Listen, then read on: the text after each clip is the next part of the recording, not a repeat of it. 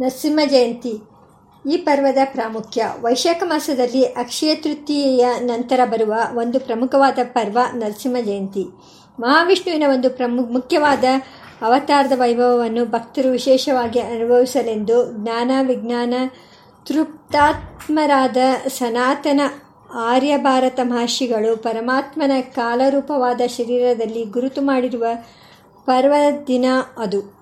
ಆ ಭಗವಂತನ ಸರ್ವವ್ಯಾಪಕತೆಯನ್ನು ಅನುಪಮವಾದ ಜ್ಞಾನ, ಬಲ, ಐಶ್ವರ್ಯ, ಶಕ್ತಿ, ವೀರ್ಯ ತೇಜಸ್ಸುಗಳನ್ನು ಭಕ್ತ ವಾತ್ಸಲ್ಯವನ್ನು ಸ್ಮೃತಿಗೆ ತರುವ ಪವಿತ್ರವೂ ಮಂಗಳವೂ ಆಗಿರುವ ಮಹಾದಿನ. ಭಾರತದ ಎಲ್ಲ ಭಾಗಗಳಲ್ಲಿಯೂ ವಿಷ್ಣುವಿನ ಉಪಾಸನೆ ಮಾಡುವ ಮತ್ತು ಅದರಲ್ಲಿಯೂ ವಿಶೇಷವಾಗಿ ನರಸಿಂಹದೇವರನ್ನು ಮನೆ ದೇವರನ್ನಾಗಿಯೋ ಇಷ್ಟದೇವರನ್ನಾಗಿಯೋ ಆರಾಧಿಸುವ ಭಕ್ತರ ಮನೆಗಳಲ್ಲೂ ಮಠಗಳಲ್ಲೂ, ಆಶ್ರಮಗಳಲ್ಲೂ, ದೇವಾಯತಗಳನ್ನಗಳಲ್ಲೂ ಅದ್ಭುತವಾದ ನಿಷ್ಠೆಯಿಂದ ಆಚರಿಸಲ್ಪಡುವ ವ್ರತದ ವ್ರತ ದಿನ ಭಗವಂತನಿಗೆ ಅಪವ, ಅಪಚಾರವಾದೀತೆಂಬ ಭಯದಿಂದಲೂ ಮತ್ತು ಉಪಚಾರಗಳನ್ನು ಅಂದು ಅವನು ಅತ್ಯಂತ ಪ್ರೀತಿಯಿಂದ ಸ್ವೀಕರಿಸುವನೆಂಬ ಮಹಾವಿಶ್ವಾಸ ಪೂರ್ಣವಾದ ಭಕ್ತಿಯಿಂದಲೂ ಅವನ ಉಪಾಸನೆಯು ನಡೆಯುವ ನೇಮದ ದಿನ. ಶೈವರಲ್ಲೂ ಅಂದು ನರಸಿಂಹದೇವರನ್ನು ಕೆಲವರು ಪೂಜಿಸುವುದುಂಟು. ನಾಮನಿರ್ವಚನ ನಾಮನಿರ್ವಚನ ನರಸಿಂಹ ಚತುರ್ದಶಿ ಎಂಬ ಹೆಸರಿನಿಂದಲೂ ಈ ಪರ್ವವು ಕರೆಯಲ್ಪಡುತ್ತದೆ. ನರಸಿಂಹ ಜಯಂತಿ ಎಂಬ ಶಬ್ದವು ಅಂದು, ಅದು ನರಸಿಂಹದೇವರ ಅವತಾರದ ದಿನವಾಗಿ ಭಕ್ತರಿಗೆ ಜಯವನ್ನು, ಪುಣ್ಯವನ್ನು ವಿಸ್ತರಿಸುವ ವಿಶೇಷ ಯೋಗ್ಯತೆಯನ್ನು ಹೊಂದಿರುವ ದಿನ ಎಂಬ ಅರ್ಥವನ್ನು ಹೇಳುತ್ತದೆ. ಜಯಂ ಪುಣ್ಯಂ ಚ ತನುತೆ ಜಯಂತಿಂ ತೇನ ತಾಂ ವಿದುಹು ಎರಡನೆಯ ನಾಮಧೇಯವು ರಾಮನವಮಿ ಎಂಬ ಹೆಸರಿನಂತೆ ಆ ಪರ್ವದ ಆಚರಣೆಗೆ ನಿಯತವಾಗಿರುವ ತಿಥಿಯನ್ನು ನಿರ್ದೇಶಿಸುತ್ತದೆ. ಪರ್ವದ ದೇವತೆಯ ಬಗೆಗೆ ನಾನಾ ಅಭಿಪ್ರಾಯಗಳು. ಹಿಂದಿನ ಪರ್ವಗಳು ಅಧ್ಯಯನ ಮಾಡಿದಂತೆ ಈ ಪರ್ವವನ್ನು ಅದರ ಸಮಯ ವಿಧಿ ಅವುಗಳ ವಿಜ್ಞಾನ ಇತ್ಯಾದಿ ಅಂಶಗಳೊಡನೆ ಅಧ್ಯಯನ ಮಾಡುವುದು ಉಚಿತವಾಗಿದೆ. ಆದರೆ ಅದಕ್ಕೆ ಮೊದಲು ಪರ್ವದ ಉಪಾಸ್ಯ ದೇವತೆಯಾದ ನರಸಿಂಹದೇವರ ವಿಷಯವನ್ನು ವಿಚಾರಕ್ಕೆ ತೆಗೆದುಕೊಳ್ಳುತ್ತೇವೆ. ಆ, ವಿಚಾರ ಮತನದಿಂದ ಉಂಟಾಗುವ ತಿಳಿವಳಿಕೆಯು ಪರ್ವಕ್ಕೆ ಸಂಬಂಧಪಟ್ಟ ಇತರ ವಿಷಯಗಳನ್ನು ಸುಲಭವಾಗಿಯೂ ಸಮಾಧಾನಪೂರ್ವಕವಾಗಿಯೂ ಗ್ರಹಿಸಲು ಸಹಾಯ ಮಾಡುತ್ತದೆ. ನರಸಿಂಹನ ವಿಷಯದಲ್ಲಿ ಬೇರೆ ಬೇರೆ ವರ್ಗ ಮತ್ತು ಗುಣಮಟ್ಟಗಳಿಗೆ ಸೇರಿದ ವಿದ್ವಾಂಸರು ಹೇಳಿರುವ ಅಭಿಪ್ರಾಯಗಳ ಅಭಿಪ್ರಾಯಗಳು ವಿವಿಧವೂ ವಿಚಿತ್ರವೂ ಆಗಿ ಮನಸ್ಸಿನ ಮೇಲೆ ದಾಳಿ ಮಾಡುತ್ತವೆ. ಅವುಗಳನ್ನು ವಿವೇಕದಿಂದ ಹೊರೆಹಚ್ಚಿ ನೋಡಬೇಕಾಗಿದೆ. ಆ ಅಭಿಪ್ರಾಯಗಳನ್ನು ಹೀಗೆ ಸಂಗ್ರಹಿಸಬಹುದು. ನರಸಿಂಹನ ಮೂರ್ತಿಯಲ್ಲಿ ಮನುಷ್ಯ ಪ್ರಾಣಿ ಮತ್ತು ಸಿಂಹ ಪ್ರಾಣಿ ಇವೆರಡರ ಸೇರುವೆಯನ್ನು ನೋಡುತ್ತೇವೆ. ಈ ಸಿಂಹ ಮಿಶ್ರವಾದ ದೇವತೆಯ ಕಲ್ಪನೆಯು ಭಾರತೀಯರಿಗೆ ಗ್ರೀಕರ ಪುರಾಣಗಳಲ್ಲಿರುವ ಗ್ರಿಫಿನ್ ಎಂಬ ಪ್ರಾಣಿಯ ಅಧ್ಯಯನದಿಂದ ಉಂಟಾಯಿತು. ಗ್ರಿಫಿನ್ ಎಂಬುದು ಸಿಂಹದ ಒಡಲು ಮತ್ತು ಹನ್, ಹದ್ದಿನ ತಲೆ ಮತ್ತು ರೆಕ್ಕೆಗಳಿಂದ ಕೂಡಿದ ಒಂದು ರಕ್ತಪಿಪಾಸುವಾದ ಪ್ರಾಣಿ. ಅದರ ಒಡಲು ನರಸಿಂಹನ ಕಂಠದ ಮೇಲುಭಾಗವಾಯಿತು ಅದರ ತಲೆ ಮತ್ತು ರೆಕ್ಕೆಗಳು ನರಸಿಂಹನ ವಾಹನವಾದ ಗರುಡವಾಯಿತು. ಭೀಕರವಾದ ರೂಪ ಮತ್ತು ಸ್ವಭಾವಗಳು ನರಸಿಂಹ ಮತ್ತು ಗ್ರಿಫಿನ್ ಇಬ್ಬರಿಗೂ ಸಾಧಾರಣವಾಗಿದೆ. ತಮಗೆ ಮೌಲಿಕವಲ್ಲದ ಈ ಕಲ್ಪನೆಯು ಭಾರತೀಯರಿಗೆ ಗ್ರೀಕರಿಂದ ಯಾವಾಗ ಬಂದಿತು ಎಂದರೆ ಅಲೆಕ್ಸಾಂಡರ್ನ ಭಾರತ ದೇಶದ ದಂಡಯಾತ್ರೆಯ ನಂತರದಲ್ಲಿ ಆಗ ಭಾರತೀಯರಿಗೂ ಗ್ರೀಕರಿಗೂ ವಿದ್ಯೆ ಮತ್ತು ಕಲೆಗಳ ವಿಷಯಗಳಲ್ಲಿ ವಿಚಾರ ವಿನಿಮಯ ನಡೆಯಿತು. ಆಗ ಗ್ರೀಕರ ಗ್ರೀಫಿನ್ ಕಲ್ಪನೆಯನ್ನು ತೆಗೆದುಕೊಂಡು ಅದರಲ್ಲಿ ಸ್ವಲ್ಪ ಬದಲಾವಣೆ ಮಾಡಿ ನರಸಿಂಹ ದೇವತೆಯನ್ನು ಭಾರತೀಯರು ಕಲ್ಪಿಸಿಕೊಂಡರು. ಕಲೆಯ ಕಲ್ಪನಾಲೋಕದಲ್ಲಿ ಗ್ರಿಫಿನ್ ಮತ್ತು ನರಸಿಂಹರು ಪೂರ್ವೋತ್ತರ ರೂಪಗಳು ಎಂದು ಒಂದು ಅಭಿಪ್ರಾಯ. ನರಸಿಂಹ ಎಂಬ ಪದಕ್ಕೆ ಮೊದಲು ನರಶ್ರೇಷ್ಠ ಎಂಬ ಅರ್ಥವು ಮಾತ್ರ ಇತ್ತು. ಸಿಂಹ ಶಬ್ದಕ್ಕೆ ಪ್ರಾಣಿ ವಿಶೇಷ ಎಂಬ ಅರ್ಥವಿದ್ದರೂ ಈ ಸಮಾಸದ ಕೊನೆಯಲ್ಲಿ ಅದಕ್ಕೆ ಶ್ರೇಷ್ಠ ಎಂಬ ಅರ್ಥವೇ ರೂಢಿಯಲ್ಲಿದೆ. ನರಸಿಂಹ ಇವ ನರಸಿಂಹ ಎಂದು ಉಪಮಿತ ಸಮಾಸ. ಪುರುಷವಾಚಕ ಶಬ್ದಗಳೊಡನೆ ಸಿಂಹ, ಶಾರ್ದೂಲ, ನಾಗ, ವ್ಯಾಘ್ರ ಮುಂತಾದ ಶಬ್ದಗಳು ಉತ್ತರ ಪದಗಳಾಗಿ ಬಂದಾಗ ಅವುಗಳಿಗೆ ಶ್ರೇಷ್ಠ ಎಂಬ ಅರ್ಥ ಬರುತ್ತದೆ ಎಂದು ಕೋಶಗಳು ಹೇಳುತ್ತವೆ.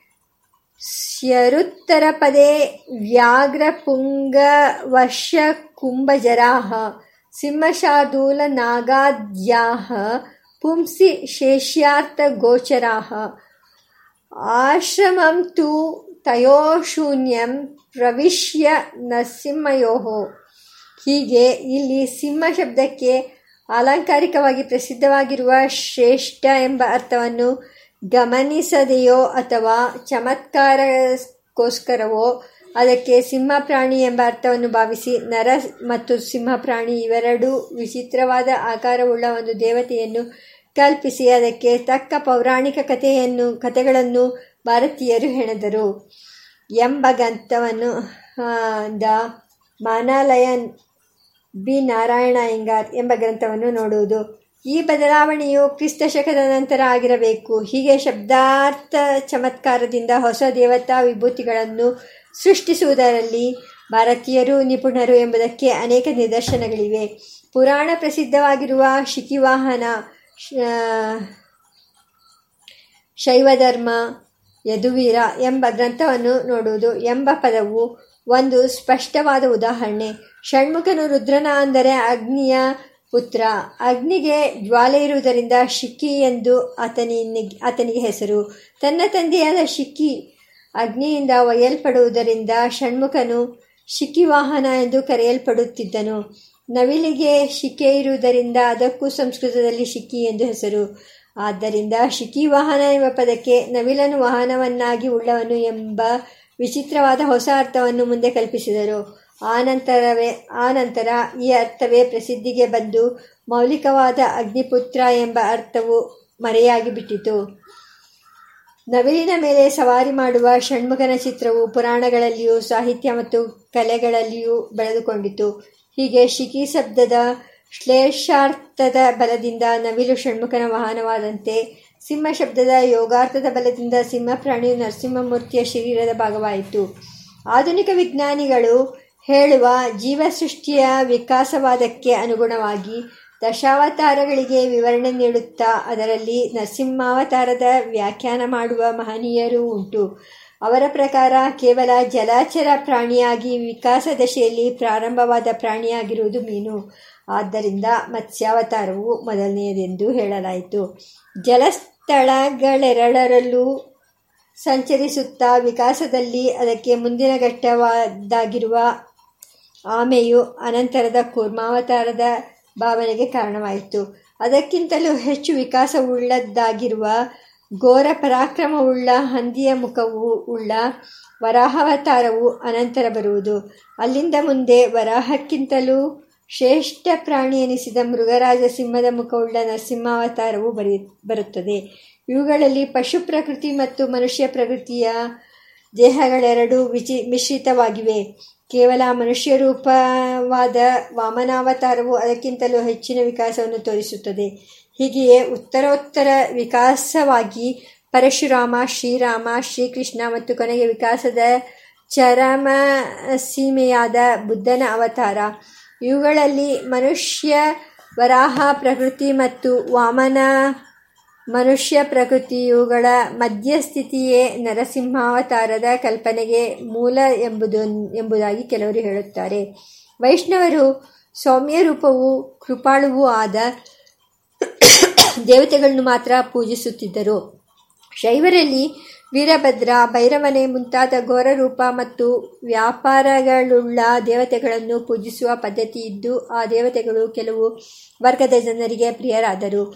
ಅಂತಹ ವರ್ಗದ ಜನರನ್ನು ಆಕರ್ಷಣೆ ಮಾಡುವುದಕ್ಕಾಗಿ ವೈಷ್ಣವರು ಒಬ್ಬ ಘೋರ ರೂಪದ ಮತ್ತು ವ್ಯಾಪಾರಗಳುಳ್ಳ ದೇವರನ್ನು ಕಲ್ಪಿಸಿಕೊಂಡರು. ಆ ದೇವತೆಯೇ ನರಸಿಂಹ ಎಂದು ಹೇಳುವ ವಿಮರ್ಶಕರು ಉಂಟು. ಲೋಕದಲ್ಲಿ ನರಸಿಂಹತಾರ ನರಸಿಂಹಾವತಾರ ಬಂದಿತು ಎಂದರೆ ತಡೆಯಲಾರದ ಕ್ರೋಧವು ಬಂದಿತು. ಅದೃಷ್ಟವು ಅತಿ ಭೀಕರವು ಆದು, ಆದ ಪರಾಕ್ರಮದ ಪ್ರಕೃತಿಯು ಬಂದಿತು ಎಂಬ ಅರ್ಥವನ್ನು ಸಾಮಾನ್ಯವಾಗಿ ಗ್ರಹಿಸುತ್ತಾರೆ. ಉದಾಹರಣೆಗೆ, ನಮ್ಮ ಹಳ್ಳಿಯಲ್ಲಿ ಕೆಲವು ವರ್ಷಗಳ ಹಿಂದೆ ಒಬ್ಬ ವ್ಯಕ್ತಿಯು ರಾತ್ರಿ ವೇಳೆಯಲ್ಲಿ ನನಗೆ ಮಾರಮ್ಮನ ಆವೇಶ ಬಂದಿದೆ ಎಂದು ಅಬ್ಬರಿಸುತ್ತಾ ಬೀದಿಯಲ್ಲಿ ಕಂಡ ಕಂಡವರನ್ನೆಲ್ಲ ಅಟ್ಟಿಸಿಕೊಂಡು ಹೋಗಿ ಹೊಡೆಯತೊಡಗಿದ. ಅದನ್ನು ಕಂಡು ಮತ್ತೊಬ್ಬನು, ನನಗೆ ನರಸಿಂಹದೇವರ ಆವೇಶ ಬಂದಿದೆ ಎಂದು ಅಬ್ಬರಿಸುತ್ತಾ ದಂಡಪಾಣಿಯಾಗಿ ಅವನನ್ನು ಅಟ್ಟಿಸಿಕೊಂಡು ಹೋದೊಡನೆಯೇ ಆ ಮಾರಮ್ಮನ ಆವೇಶದವನು ಪರಾರಿಯಾದ. ಇವೆರಡೂ ನಾಟಕಗಳು. ಆದರೆ ನರಸಿಂಹ ಎಂಬುದು ಅತ್ಯುಗ್ರ ಎಂಬ ಭಾವನೆಯಷ್ಟೇ ಜನರಲ್ಲಿ ಬೇರೂರಿರುವುದರಿಂದ ಈ ಘಟನೆಯನ್ನು, ಘಟನೆಯು ತೋರಿಸುತ್ತದೆ. ಇಂತಹ ಘೋರ ಮೂರ್ತಿಗಳ ಉಪಾಸನೆ ಮಾಡುವುದು ರೌದ್ರ ಧ್ಯಾನ ಎನಿಸುತ್ತದೆ. ಅದನ್ನು ಮಾಡುವವರಿಗೆ ಆ ಘೋರವಾದ ಗುಣಕರ್ಮಗಳಿಗೆ ತಕ್ಕಗತಿಯೇ ಉಂಟಾಗಬೇಕು. ಹಿಂಸಾವಿರತರಾಗಿ, ಶಾಂತರಾಗಿರುವ ಮೂರ್ತಿಗಳನ್ನು ಧ್ಯಾನಿಸುವವರಿಗೆ ಅಂತಹ ಶಾಂತ ಪ್ರಕೃತಿಯು ಆ ಶಾಂತಿಯ ಫಲವಾದ ಮುಕ್ತಿಯು ದೊರಕುತ್ತದೆ. ಇಲ್ಲಿ ಎಂತಹ ಉಪಾಸನೆಯನ್ನು ಮಾಡುತ್ತಾನೆಯೋ, ಅಲ್ಲಿ ಅವನಿಗೆ ಅಂತಹ ಫಲವೇ ದೊರೆಯುತ್ತದೆ ಎಂಬ ಮೀಮಾಂಸಾನ್ಯಾಯಕ್ಕೆ ಐದು ಅನುಗುಣವಾಗಿದೆ. ತತ್ಕೃತ್ತು ನ್ಯಾಯ ಎಂದು ಇದನ್ನು ಕರೆಯುತ್ತಾರೆ. ಆದರೆ ನರಸಿಂಹಾತಾರದ ಆರಾಧನೆಯು ರೌದ್ರ ಪಾಶವಿಕ ಸಂಸ್ಕೃತಿಯ ಗುರುತಾಗಿ ಸಂಪ್ರದಾಯದಲ್ಲಿ ಬಂದಿದ್ದರಿಂದ ಅದನ್ನು ಬಿಟ್ಟು ಬಿಡಲು ಜನರಿಗೆ ಮನಸ್ಸು ಬರಲಿಲ್ಲ. ಅದಕ್ಕಾಗಿ ನರಸಿಂಹನ ಹಿಂದೆ ಲಕ್ಷ್ಮೀ, ಭೋಗ, ಯೋಗ, ಸೌಮ್ಯ, ಶಾಂತ ಇತ್ಯಾದಿ ಪದಗಳನ್ನು ಜೋಡಿಸಿ ಅದಕ್ಕೆ ತಕ್ಕಂತೆ ದೇವತೆಯ ರೂಪ, ಮುದ್ರೆ ಮತ್ತು ಪರಿವಾರಗಳಲ್ಲಿ ವ್ಯತ್ಯಾಸ ಮಾಡಿಕೊಂಡು ಅದನ್ನು ಪೂಜಿಸುವ ಪದ್ಧತಿಯು ಬಂದಿತು. ಎಂದು ಊಹಾಪೋಹ ವಿಚಕ್ಷಣತೆಯನ್ನು ತೋರಿಸುವವರು ಉಂಟು. ನರಸಿಂಹತಾರ ಪ್ರಸಂಗವು ಪಾಶವಿಕೆ ವಿಕ ಸಂಸ್ಕೃತಿಯ ಕುರುಹೇನೂ ಅಲ್ಲ.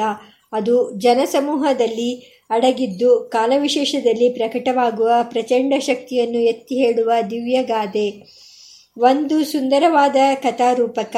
ಹಿರಣ್ಯಕಶಿಪುವು ದುಷ್ಟವಾದ ದಬ್ಬಾಳಿಕೆಯನ್ನು ದುಸ್ಸಹವಾದ ನಿರೋ, ನಿರಂಕುಶಾಧಿಕಾರವನ್ನು ಪ್ರತಿನಿಧಿಸುತ್ತಾನೆ. ಅಂತಹ ಅಧಿಕಾರವನ್ನು ಜನರು ಕೆಲವು ದಿನಗಳವರೆಗೆ ಸಹಿಸಿಕೊಳ್ಳುತ್ತಾರೆ. ಆದರೆ ಕೊನೆಗೆ ಇದ್ದಕ್ಕಿದ್ದಂತೆ ನರಸಮೂಹದಲ್ಲಿ ಅಡಗಿರುವ ಸಿಂಹಶಕ್ತಿಯು ದಿಢೀರನೆ ಪ್ರಕಟವಾಗಿ ಆ ನಿರಂಕುಶಾಧಿಕಾರವನ್ನು ಧ್ವಂಸ ಮಾಡಿಯೇ ಮಾಡುತ್ತದೆ. ಆ ಸಿಂಹಶಕ್ತಿಯನ್ನು ಪ್ರಚೋದಿಸುವ ಜನನಾಯಕನೇ ಪ್ರಹ್ಲಾದ ಎಂದು ಅವತಾರ ರಹಸ್ಯವನ್ನು ಕೆಲವರು ವಿವರಿಸುತ್ತಾರೆ. ತೋರುದತ್ ಅವರ ಪ್ರಹ್ಲಾದ ಎಂಬ ಇಂಗ್ಲಿಷ್ ಪದ್ಯವನ್ನು ನೋಡುವುದು. ಇನ್ನು ಕೆಲವರು ನರಸಿಂಹಾವತಾರದ ಕಥೆಯ ಲೋಕನೀತಿಯನ್ನು ಹೇಳುವ ರೂಪಕವಲ್ಲ. ಆಧ್ಯಾತ್ಮ ತತ್ವವನ್ನು ಬೋಧಿಸಲು ಋಷಿಗಳು ಹೆಣೆದಿರುವ ಕಥಾರೂಪಕ. ಅವರಲ್ಲಿ ಹಿರಣ್ಯಕಶಿಪು ಎಂದರೆ ಅವಿದ್ಯೆ. ಅವಿದ್ಯೆಯ ಹೃದಯ ಗ್ರಂಥಿಯನ್ನು ಭೇದಿಸುವ ಮಹಾಗುರುವೇ ಹಿರಣ್ಯ ಕಶಿಪುವಿನ ಎದೆಯನ್ನು ಸಿಡಿ ಹಾಕಿದ ನರಸಿಂಹ ಎಂದು ಆಧ್ಯಾತ್ಮಿಕವಾದ ವ್ಯಾಖ್ಯಾನವನ್ನು ಮಾಡುತ್ತಾರೆ. ಇದೇ ದೃಷ್ಟಿಕೋನದ ಮತ್ತೊಂದು ವ್ಯಾಖ್ಯಾನವು ಹೀಗಿದೆ. ನರಸಿಂಹಾವತಾರದ ಕಥೆಯ ಬೀಜವನ್ನು ನಾವು ವೈದಿಕ ಸಾಹಿತ್ಯದಲ್ಲಿಯೇ ಕಾಣುತ್ತೇವೆ. ಧರ್ಮ ಮತ್ತು ಅಧರ್ಮಗಳಿಗೆ ತಿಕ್ಕಾಟ ಉಂಟಾದಾಗ ಅವುಗಳ ಮಧ್ಯದಲ್ಲಿ ಮಿಂಚು ದಿಢೀರನೆ ಸುಳಿದು ಬರುತ್ತದೆ ಎನ್ನುತ್ತದೆ ಅರ್ಥವ ಶ್ರುತಿ ಈ ಕಥೆಯಲ್ಲಿ ಪ್ರಹ್ಲಾದನು ಅಚಲವಾದ ಧರ್ಮ ಹಿರಣ್ಯಕಶಿಪುವು ತನ್ನ ಸ್ಥಾನದಿಂದ ಕದಲದೇ ಇರುವ ಅಧರ್ಮ, ಇವರಿಬ್ಬರಿಗೂ ಸಂಘರ್ಷ ಉಂಟಾದಾಗ ಮಧ್ಯದಲ್ಲಿ ದಿಢೀರನೆ ಸುಳಿದ ಮುಂಚೆ ಪರತತ್ವವಾದ ನರಸಿಂಹ ಜ್ಯೋತಿ ಎಂದು ಪರಮೋದಾತ್ತ ತತ್ವಪರರ ಪರವಾದ ವ್ಯಾಖ್ಯಾನವನ್ನು ನೋಡುತ್ತೇವೆ. ಹೇಗೋ ನರಸಿಂಹಾವತಾರದ ಕಥೆಯ ಕಥೆಯು ತತ್ವಗಳ ಮತ್ತು ನೀತಿ ನಿಯಮಗಳ ಪ್ರತೀಕ ಪ್ರತಿಮೆಗಳ ರೂಪಕವೇ ಹೊರತು ಸಾಕ್ಷಾತ್ತಾಗಿ ನಡೆದ ಘಟನೆಗಳ ಉಲ್ಲೇಖವಲ್ಲ.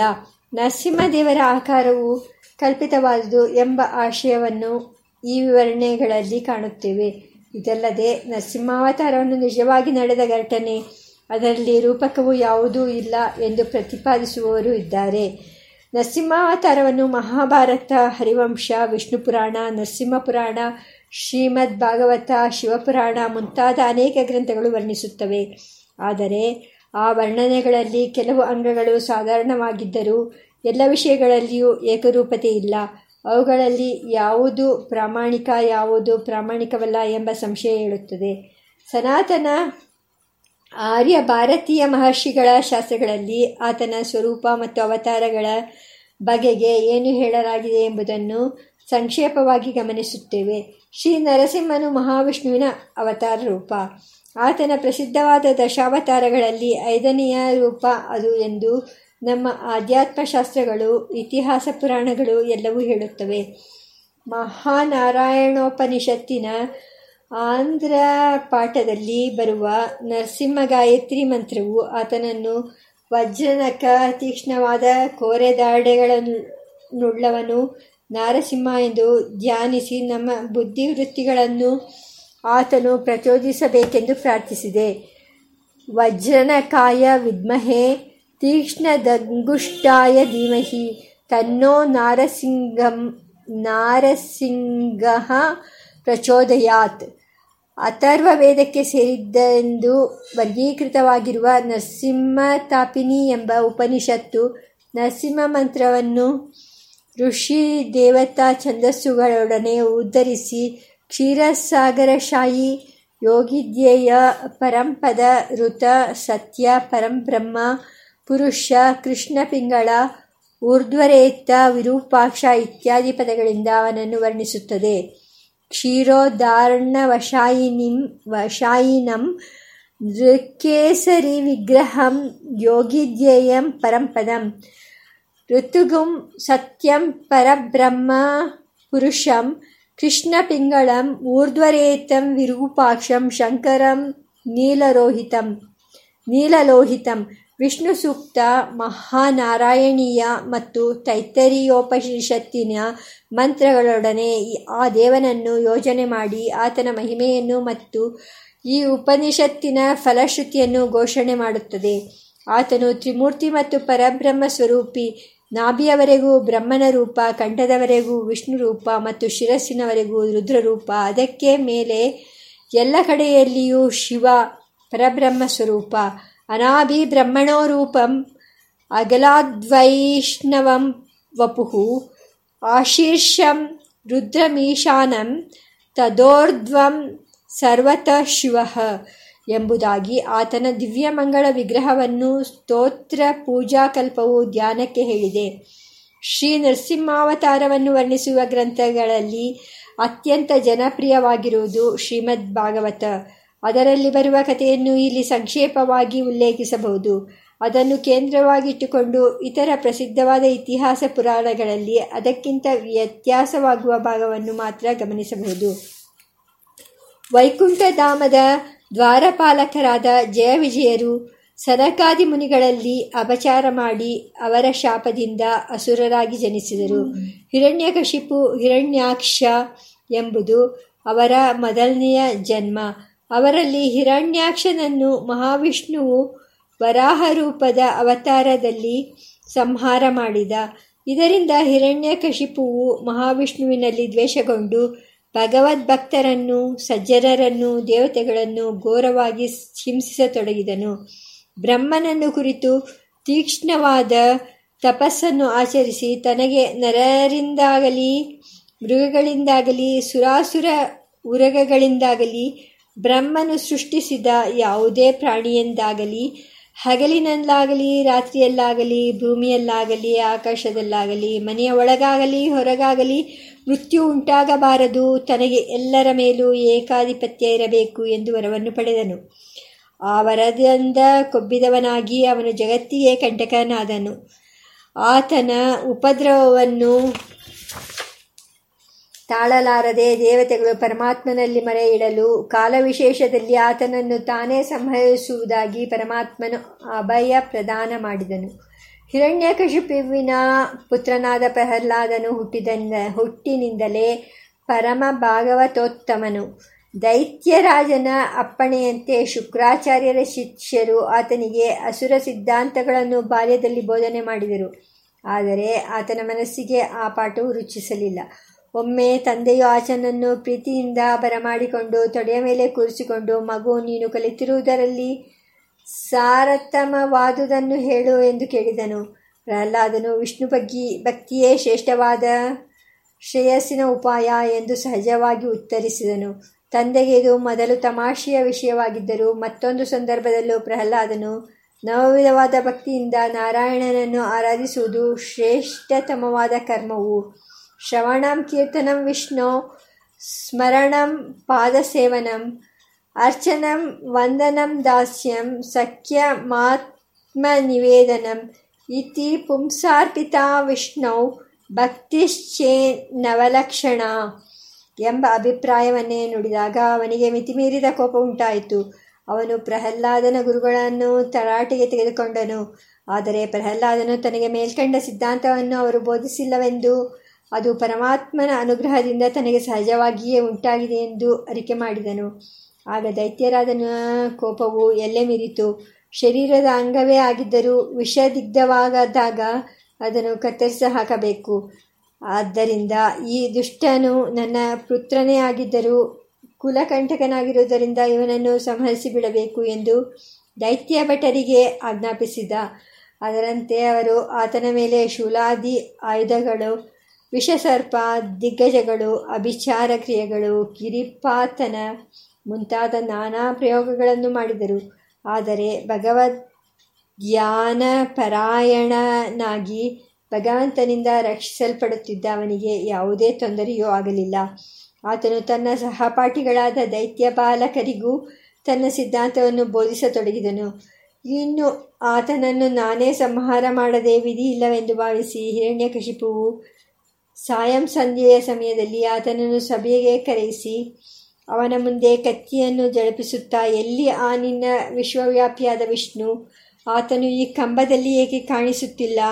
ಇಲ್ಲಿ ಆತನನ್ನು ನೀನು ಈಗ ತೋರದಿದ್ದರೆ ನಿನ್ನ ತಲೆಯನ್ನು ತಂಡಾಡಿ ಬಿಡುತ್ತೇನೆ ಎಂದು ಗರ್ಜಿಸಿ ಅಲ್ಲಿದ್ದ ಒಂದು ಕಂಬವನ್ನು ಮುಷ್ಟಿಯಿಂದ ಹೊಡೆದ. ಒಡನೆಯೇ ಅಲ್ಲಿಂದ ಲೋಕಭೀಷಣವಾದ ಗರ್ಜನೆಯು ಕೇಳಿಸಿತು. ನರನೂ ಅಲ್ಲದೆ ಮೃಗವೂ ಅಲ್ಲದೆ ಎರಡೂ ಆಗಿದ್ದ ಅದ್ಭುತವಾದ ಒಂದು ಆಕೃತಿ ಬಂದಿತು. ಕರಾಳವಾದ ಕೋರೆದಾಡೆ ಕತ್ತಿಯ ಅರಗಿನಂತಿದ್ದ ಚಾಚಿದ ನಾಲಿಗೆ ಸಟಾಪಟಲ ವಜ್ರನಕಗಳು ಭೀಕರವಾದ ಅಟ್ಟಹಾಸ ಇವುಗಳಿಂದ ಭೀಷಣವಾದ ದಿವಿಯನ್ನು ಮುಟ್ಟುತ್ತಿದ್ದ ಬೃಹದಾಕಾರದ ಉಗ್ರಮೂರ್ತಿಯು ಕಾಣಿಸಿಕೊಂಡಿತು. ಸತ್ಯಮಿದಾತುಂ ನಿಜ ಭಾಷಿತಂ ವ್ಯಾಪ್ತಿಂ ಚ ಭೂತೇಶ್ವಕಿಲೇಶು ಚಾತ್ಮನಃ ಅದೃಶ್ಯಾತಾತ್ಯದ್ಭುತರೂಪಮುದ್ವಹನ್ ಸ್ತಂಭೆ ಸಭಾಯಾಂ ನ ಮೃಗಂ ನ ಮಾನುಷಂ ಆತನನ್ನು ಎದುರಿಸಲು ಹೋದ ಹಿರಣ್ಯಕಶಿಪುವಿಗೆ ಅಗ್ನಿಯನ್ನು ಎದುರಿಸುವ ಪತಂಗದ ಗತಿಯಾಯಿತು ಗರುಡನು ಸರ್ಪವನ್ನು ಹಿಡಿಯುವಂತೆ ನರಸಿಂಹನು ಆತನನ್ನು ಲೀಲಾಜಲವಾಗಿ ಹಿಡಿದು ಸಭೆಯ ದ್ವಾರ ಪ್ರದೇಶದಲ್ಲಿ ತನ್ನ ತೊಡೆಯ ಮೇಲೆ ಮಲಗಿಸಿಕೊಂಡು ಅವನ ಎದೆಯನ್ನು ಸೀಳಿ ಕರುಳಿನ ಮಾಲೆಯನ್ನು ಹಾಕಿಕೊಂಡು ರೋಷದಿಂದ ಮತ್ತೆ ಮತ್ತೆ ಗರ್ಜಿಸಿದನು. ತನ್ನ ಮೇಲೆ ಬೀಳಲು ಬಂದ ಇತರ ದೈತ್ಯರನ್ನು ಧ್ವಂಸ ಮಾಡಿದನು. ಇದನ್ನು ಕಂಡು ದೇವತೆಗಳು ಪರಮಾನಂದದಿಂದ ಪೂಮಳೆ ಕರೆದು ಕುಣಿದಾಡಿದರು. ಭಗವಂತನನ್ನು ಬಗೆ ಬಗೆಯಾಗಿ ಸ್ತುತಿಸಿದರು. ಆದರೆ ಆ ಉಗ್ರಮೂರ್ತಿಯನ್ನು ಶಾಂತಗೊಳಿಸಲು ಆತನ ಬಳಿಗೆ ಹೋಗುವುದಕ್ಕೆ ಯಾರಿಗೂ ಧೈರ್ಯ ಬರಲಿಲ್ಲ. ಆದರೆ ಬ್ರಹ್ಮದೇವರ ಆದೇಶದಂತೆ ಆ ಮಹಾಭಾಗವತನಾದ ಪ್ರಹ್ಲಾದ ಶಿಶುವು ನಿರ್ಭಯವಾಗಿ ಭಗವಂತನ ಬಳಿಗೆ ಬಂದು ಆತನಿಗೆ ಪ್ರಣಾಮ ಮಾಡಿತು. ಭಗವಂತನು ಪ್ರೀತಿಯಿಂದ ಆತನನ್ನು ತೊಡೆಯ ಮೇಲೆ ಕೂರಿಸಿಕೊಂಡು ತೊಲೆಯ ಮೇಲೆ ಅಭಯಹಸ್ತವನ್ನು ಇಟ್ಟು ಪರಮಾನುಗ್ರಹವನ್ನು ಮಾಡಿದನು.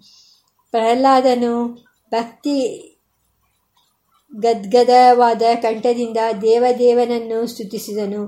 ಭಗವಂತನೇ ಪ್ರಲೋಭನೆ ಮಾಡಿದರು ಆ ಪರಮೈಕಾಂತಿಯು ಆತನಿಂದ ಯಾವ ವರವನ್ನು ಅಪೇಕ್ಷಿಸಲಿಲ್ಲ. ಆತನು ಒತ್ತಾಯಪಡಿಸಿದಾಗ, ನನ್ನ ತಂದೆಯ ಪಾಪವು ಪರಿಹಾರವಾಗಲಿ, ಆತನಿಗೆ ಸದ್ಗತಿ ದೊರೆಯಲಿ ಎಂದಷ್ಟೇ ಬೇಡಿದನು. ಭಗವಂತನು ಆದ ಆಗಲೇ ಸಿದ್ಧವಾಗಿದೆ. ನಿನ್ನ ವಂಶದ ಏಳೇಳು ತಲೆಮಾರಿನವರು ಉದ್ಧಾರವಾದರು. ನೀನು ತಂದೆಯ ಸ್ಥಾನದಲ್ಲಿ ಅಭಿಷಿಕ್ತನಾಗು. ಪರಾಭಕ್ತಿಯ ಹಿನ್ನೆಲೆಯಲ್ಲಿ ಕರ್ಮಗಳಿಂದ ನನ್ನನ್ನು ಆರಾಧಿಸುತ್ತಾ ಕೊನೆಗೆ ನನ್ನ ಬಳಿಗೆ ಬರುವೆಯಂತೆ. ಎಂದು ಆದೇಶ ನೀಡಿ ಬ್ರಹ್ಮಾದಿ ದೇವತೆಗಳನ್ನು ಅನುಗ್ರಹಿಸಿ ಅಂತರ್ಧಾನ ಹೊಂದಿದನು. ವಿಷ್ಣು ಪುರಾಣದಲ್ಲಿಯೂ ಕಥೆಯು ಬಹುಮಟ್ಟಿಗೆ ಹೀಗೆಯೇ ಇದೆ. ಅದರಲ್ಲಿ ಹಿರಣ್ಯಕಶಿಪುವು ವಿಷ ಸರ್ಪವೇ ಮುಂತಾದ ಕುತ್ತುಗಳಿಂದ ಪಾರಾಗಿ ಬಂದ ತನ್ನ ಪುತ್ರನನ್ನು ಪಶ್ಚಾತ್ತಾಪದಿಂದ ಕೂಡಿದ ಪ್ರೀತಿಯಿಂದ ಆಲಂಗಿಸುತ್ತಾನೆ. ಪ್ರಹ್ಲಾದನು ಪಿತೃ ಶುಶ್ರೂಷೆಯಿಂದ ಆತನನ್ನು ಸಂತೋಷಪಡಿಸುತ್ತಾನೆ. ಹಿರಣ್ಯಕಶಿಪುವು ಯಾವ ಸನ್ನಿವೇಶದಲ್ಲಿ ನರಸಿಂಹನಿಂದ ಸಂಹಾರ ಹೊಂದಿದ ಎಂಬ ಬಗ್ಗೆ ವಿವರಣೆ ಇಲ್ಲ. ಹರಿವಂಶ ಪುರಾಣದ ಪ್ರಕಾರ ಮಹಾವಿಷ್ಣು ಓಂಕಾರವೊಂದನ್ನೇ ಸಹಾಯವನ್ನಾಗಿ ತೆಗೆದುಕೊಂಡು ನರಸಿಂಹ ರೂಪದಿಂದ ಹಿರಣ್ಯಕಶಿಪುವಿನ ಸಭೆಯನ್ನು ಪ್ರವೇಶಿಸುತ್ತಾನೆ. ದೈತ್ಯರೆಲ್ಲರೂ ಅದನ್ನು ಕಂಡು, ಯಾವುದು ಈ ವಿಚಿತ್ರ ರೂಪ? ಎಂದು ಚಕಿತರಾಗುತ್ತಾರೆ. ಪ್ರಹ್ಲಾದರೊಬ್ಬನು ಮಾತ್ರ ದಿವ್ಯ ದೃಷ್ಟಿಯಿಂದ ಅದು ಭಗವಂತನೆಂದು ತಿಳಿಯುತ್ತಾನೆ. ಆ ದಿವ್ಯ ದೇಹದಲ್ಲಿ ವಿಶ್ವವೆಲ್ಲ ಅಡಗಿದೆ ಎಂದು ದೈತ್ಯರಿಗೆ ನಿರೂಪಿಸುತ್ತಾನೆ. ಆಗ ತನ್ನನ್ನು ಕೆಣಕಲು ಬಂದ ಇತರ ದೈತ್ಯರನ್ನು ಮತ್ತು ಹಿರಣ್ಯಕಶಿಪುವನ್ನು ನರಸಿಂಹನು ಸಂಹರಿಸುತ್ತಾನೆ. ದೇವತೆಗಳಿಂದ ಸ್ತುತಿಸಲ್ಪಟ್ಟು ಅವನು ಕ್ಷೀರಸಮುದ್ರದ ಉತ್ತರ ತೀರಕ್ಕೆ ಹೋಗಿ ಅಲ್ಲಿ ತನ್ನ ನರಸಿಂಹ ಶರೀರವನ್ನು ಸ್ಥಾಪಿಸಿ ತನ್ನ ಪೂರ್ವ ಸ್ವರೂಪವನ್ನು ಧರಿಸಿ ಸ್ವಧಾಮಕ್ಕೆ ಹೋಗುತ್ತಾನೆ. ಕ್ಷೀರೋದಸ್ಯೋತ್ತರಂ ಕೂಲಂ ಜಗಾಮ ಪ್ರಭುರೀಶ್ವರ ನಾರಸಿಂಹೀಂ ತನೂಂ ತ್ಯಕ್ವಾ ಸ್ಥಾಪಯಿತ್ವಾ ಚ ತದ್ವಪುಃ ಪೌರಾಣಂ ರೂಪಮಾಸ್ತಾಯ ಯಯೌ ಸ ಗರುಡಧ್ವಜ ಈ ಪುರಾಣದಲ್ಲಿ ಒಂದೆರಡು ವಿಶೇಷಾಂಶಗಳಿದ್ದರೂ ಹಿರಣ್ಯಕಶಿಪುವು ಪ್ರಹ್ಲಾದನಿಗೆ ವಿಚಿತ್ರ ವಿಚಿತ್ರವಾಗಿ ಹಿಂಸೆ ಕೊಟ್ಟ ವೃತ್ತಾಂತವೇ ಬರುವುದಿಲ್ಲ. ಐದನೆಯ ವೇದವೆಂದು, ಸ್ಮೃತಿಯೆಂದು, ಇತಿಹಾಸೋತ್ತಮ ಮತ್ತು ಪುರಾಣ ಪೂರ್ಣಚಂದ್ರವೆಂದು ಪ್ರಸಿದ್ಧವಾಗಿರುವ ಶ್ರೀಮನ್ ಮಹಾಭಾರತವು ಸಭಾಪರ್ವದ ಮೂವತ್ತೆಂಟನೆಯ ಅಧ್ಯಾಯದಲ್ಲಿ ಶ್ರೀ ನರಸಿಂಹಾವತಾರದ ವೃತ್ತಾಂತವನ್ನು ಸಂಕ್ಷೇಪವಾಗಿ ನಿರೂಪಿಸುತ್ತದೆ. ಅದರಲ್ಲಿ ಪ್ರಹ್ಲಾದನ ವೃತ್ತಾಂತ ಬರುವುದಿಲ್ಲ. ಉಳಿದ ಕಥಾಭಾಗವು ಶ್ರೀಮದ್ ಭಾಗವತದ ನರಸಿಂಹಾವತಾರ ಕಥಾವೃತ್ತಾಂತಕ್ಕೆ ಅನುಗುಣವಾಗಿದೆ. ನರಸಿಂಹ ಪುರಾಣ ಎಂದು ಪ್ರಸಿದ್ಧವಾಗಿರುವ ಉಪಪುರಾಣದಲ್ಲಿಯೂ ನರಸಿಂಹಾವತಾರ ವೃತ್ತಾಂತವು ಬಹುಮಟ್ಟಿಗೆ ಶ್ರೀಮದ್ ಭಾಗವತ ಮತ್ತು ವಿಷ್ಣು ಪುರಾಣಗಳಲ್ಲಿ ಇರುವಂತೆಯೇ ಪ್ರತಿಪಾದಿತವಾಗಿದೆ. ಆದರೆ ಒಂದೆರಡು ವಿಶೇಷಾಂಶಗಳನ್ನು ಅದರಲ್ಲಿ ಗಮನಿಸುತ್ತೇವೆ. ಹಿರಣ್ಯಕಶಿಪುವನ್ನು ಭಗವಂತನು ಸಂಹಾರ ಮಾಡಿದ ಸಂದರ್ಭದಲ್ಲಿ ಒಂದು ವಿಚಿತ್ರವೂ ವಿನೋದಕರವೂ ಆದ ಪ್ರಸಂಗವು ಆ ಪುರಾಣವು ಉಲ್ಲೇಖಿಸುತ್ತದೆ. ಭಗವಂತನು ಉಕ್ಕೇರಿದ ರಭಸದಲ್ಲಿ ಆದಿ ದೈತ್ಯನ ಎದೆಯನ್ನು ತನ್ನ ಉಗುರುಗಳಿಂದ ಸೀಳಿ ಹಾಕಿದಾಗ ಇಬ್ಬಾಗವಾದ ಆ ದೇಹದ ಎರಡು ಹೋಳುಗಳು ದೇವದೇವನ ಉಗುರುಗಳ ಸಂದುಗಳಲ್ಲಿ ಹೋಗಿ ಸೇರಿಕೊಂಡು ಬಿಟ್ಟವು. ಆ ಭಗವಂತನು ಅವನ ಕಳೇಬರವನ್ನು ಕಾಣದೆ ಎಲ್ಲಿ ಹೋಗಿಬಿಟ್ಟ ಈ ದುಷ್ಟ ಎಂದು ಆಶ್ಚರ್ಯಚಕಿತನಾದ. ಅವನು ತಪ್ಪಿಸಿಕೊಂಡು ಹೋದನೆ. ಹಾಗಾದರೆ ತಾನು ಮಾಡಿದ ಕೆಲಸ ವ್ಯರ್ಥವಾಯಿತಲ್ಲ ಎಂದು ಅವನಿಗೆ ಚಿಂತೆಯೂ ಆಯಿತು. ಆಗ ಅವನು ವೇಗದಿಂದ ತನ್ನ ಕೈಗಳನ್ನು ಬಲವಾಗಿ ಒದರಿದನು. ಒಡನೆಯೇ ಅವನ ಮಹಾನಕರಂಧ್ರಗಳಿಂದ ಹಿರಣ್ಯಕಶಿಪುವಿನ ದೇಹದ ಎರಡು ಭಾಗಗಳು ಧೂಳಿನಂತೆ ಕೆಳಕ್ಕೆ ಬಿದ್ದುವು ಎಂದು ಸ್ವಾರಸ್ಯವಾದ ವರ್ಣನೆಯನ್ನು ಅಲ್ಲಿ ಕಾಣುತ್ತೇವೆ. ಶಕಲೆ ದ್ವೇ ಶಿರೋಭೂತೆ ನಕರಂಧ್ರೆ ಮಹಾತ್ಮನಃ ತತ ಕ್ವಾ ಯಾತೋ ದುಷ್ಟೋ ಸಾವಿತಿ ದೇವೋತಿವಿಸ್ಮಿತಃ ನಿರೀಕ್ಷ್ಯ ಸರ್ವತೋ ರಾಜನ್ ಪ್ರತ್ಯೈತತ್ಕರ್ಮ ಮೇ ಭವತ್ ಇತಿ ಸಂಚಿತ್ಯ ರಾಜೇಂದ್ರ ನರಸಿಂಹೋ ಮಹಾಬಲಃ ವ್ಯದೂನಯತ್ನರಾಹೋಚೈಸ್ತಸ್ತೆ ಶಕಲೆ ನೃಪ ನಕರಂಧ್ರಾನ್ನಿಪತಿತೆ ಭೂಮೌ ರೇಣುಸಮೇ ಹರೇಹೇ. ಪ್ರಹ್ಲಾದನಿಗೆ ಅನುಗ್ರಹ ಮಾಡಿದ ಬಳಿಕ ಆ ದೇವಪೂಜಿತನಾದ ದೇವನು ಭಕ್ತರಿಗೆ ಹಿತವನ್ನುಂಟು ಮಾಡಲು ಮತ್ತು ಭಕ್ತರಲ್ಲದವರನ್ನು ನಾಶಪಡಿಸಲು ಶ್ರೀಶೈಲದ ಶಿಖರಕ್ಕೆ ಹೋಗಿ ಅಲ್ಲಿ ವಿಜಯ ಮಾಡಿಸಿದ್ದಾನೆ. ಶ್ರೀಶೈಲ ಶಿಖರಂ ಪ್ರಾಪ್ಯ ವಿಶ್ರುತ ಸುರಪೂಜಿತ ಸ್ಥಿತೋ ಭಕ್ತಹಿತಾರ್ಥಾಯ ಅಭಕ್ತಾನಾಂ ಕ್ಷಯಾಯ ಚ ಶ್ರೀಮದ್ ಭಾಗವತ ವಿಷ್ಣು ಪುರಾಣ ಹರಿವಂಶ ಮಹಾಭಾರತ ಮತ್ತು ನರಸಿಂಹ ಪುರಾಣಗಳು ಹೇಳುವ ಮೇಲ್ಕಂಡ ಕಥಾಭಾಗಗಳಲ್ಲಿ ಅಲ್ಪ ಸ್ವಲ್ಪ ವ್ಯತ್ಯಾಸಗಳಿದ್ದರೂ ಅವೆಲ್ಲವೂ ನರಸಿಂಹನು ಪರಾತ್ಪರನಾದ ಪರಬ್ರಹ್ಮ, ಲೋಕಕಂಟಕ ನಿವಾರಕ, ಭಕ್ತ ಸಂರಕ್ಷಕ, ಅಜಿತ ಅಪ್ರದೃಶ್ಯ ಶಕ್ತಿಯುಳ್ಳವನು ಎಂಬ ಅಭಿಪ್ರಾಯವನ್ನೇ ಹೇಳುತ್ತವೆ. ಇದಲ್ಲದೆ ನರಸಿಂಹದೇವರನ್ನು ಸಾಮಾನ್ಯ ದೇವತೆ ದರ್ಪಿಷ್ಟ ದುರಹಂಕಾರಿ, ರುದ್ರದೇವರಿಂದ ನಿಗ್ರಹಿಸಲ್ಪಟ್ಟವನು ಎಂಬ ಅಭಿಪ್ರಾಯವು ಬರುವಂತೆ ಚಿತ್ರಿಸಿರುವ ಕೆಲವು ಗ್ರಂಥಗಳನ್ನು ಸಂಪ್ರದಾಯದಲ್ಲಿ ಕಾಣುತ್ತೇವೆ. ಉದಾಹರಣೆಗೆ, ಈಗ ದೊರಕಿರುವ ಶಿವಪುರಾಣ ಪಾಠದ ಶತರುದ್ರ ಸಂಹಿತೆಯಲ್ಲಿ ನರಸಿಂಹನು ಹಿರಣ್ಯಕಶಿಪುವನ್ನು ಸಂಹರಿಸಿದ ನಂತರ ತನ್ನ ಬಲಾದರ್ಪದಿಂದ ಜಗತ್ತನ್ನೆಲ್ಲ ಧ್ವಂಸ ಮಾಡತೊಡಗಿದನು. ಆಗ ಶಿವನ ಆಜ್ಞೆಯಂತೆ ಅವನ ಬಳಿಗೆ ಹೋಗಿ ವೀರಭದ್ರನು ಸಾಮೋಪಾಯದ ಮಾತುಗಳನ್ನು ಹೇಳಿದರೂ ಅವನು ಶಾಂತನಾಗಲಿಲ್ಲ. ವೀರಭದ್ರನನ್ನೇ ಎದುರಿಸಲು ಹೋದನು. ಆಗ ವೀರಭದ್ರನು ರುದ್ರನ ಆಜ್ಞೆಯಂತೆ ಭೀಕರವಾದ ಶರಭ ಪಕ್ಷಿಯ ಆಕಾರವನ್ನು ಪ್ರಕಟಪಡಿಸಿದನು.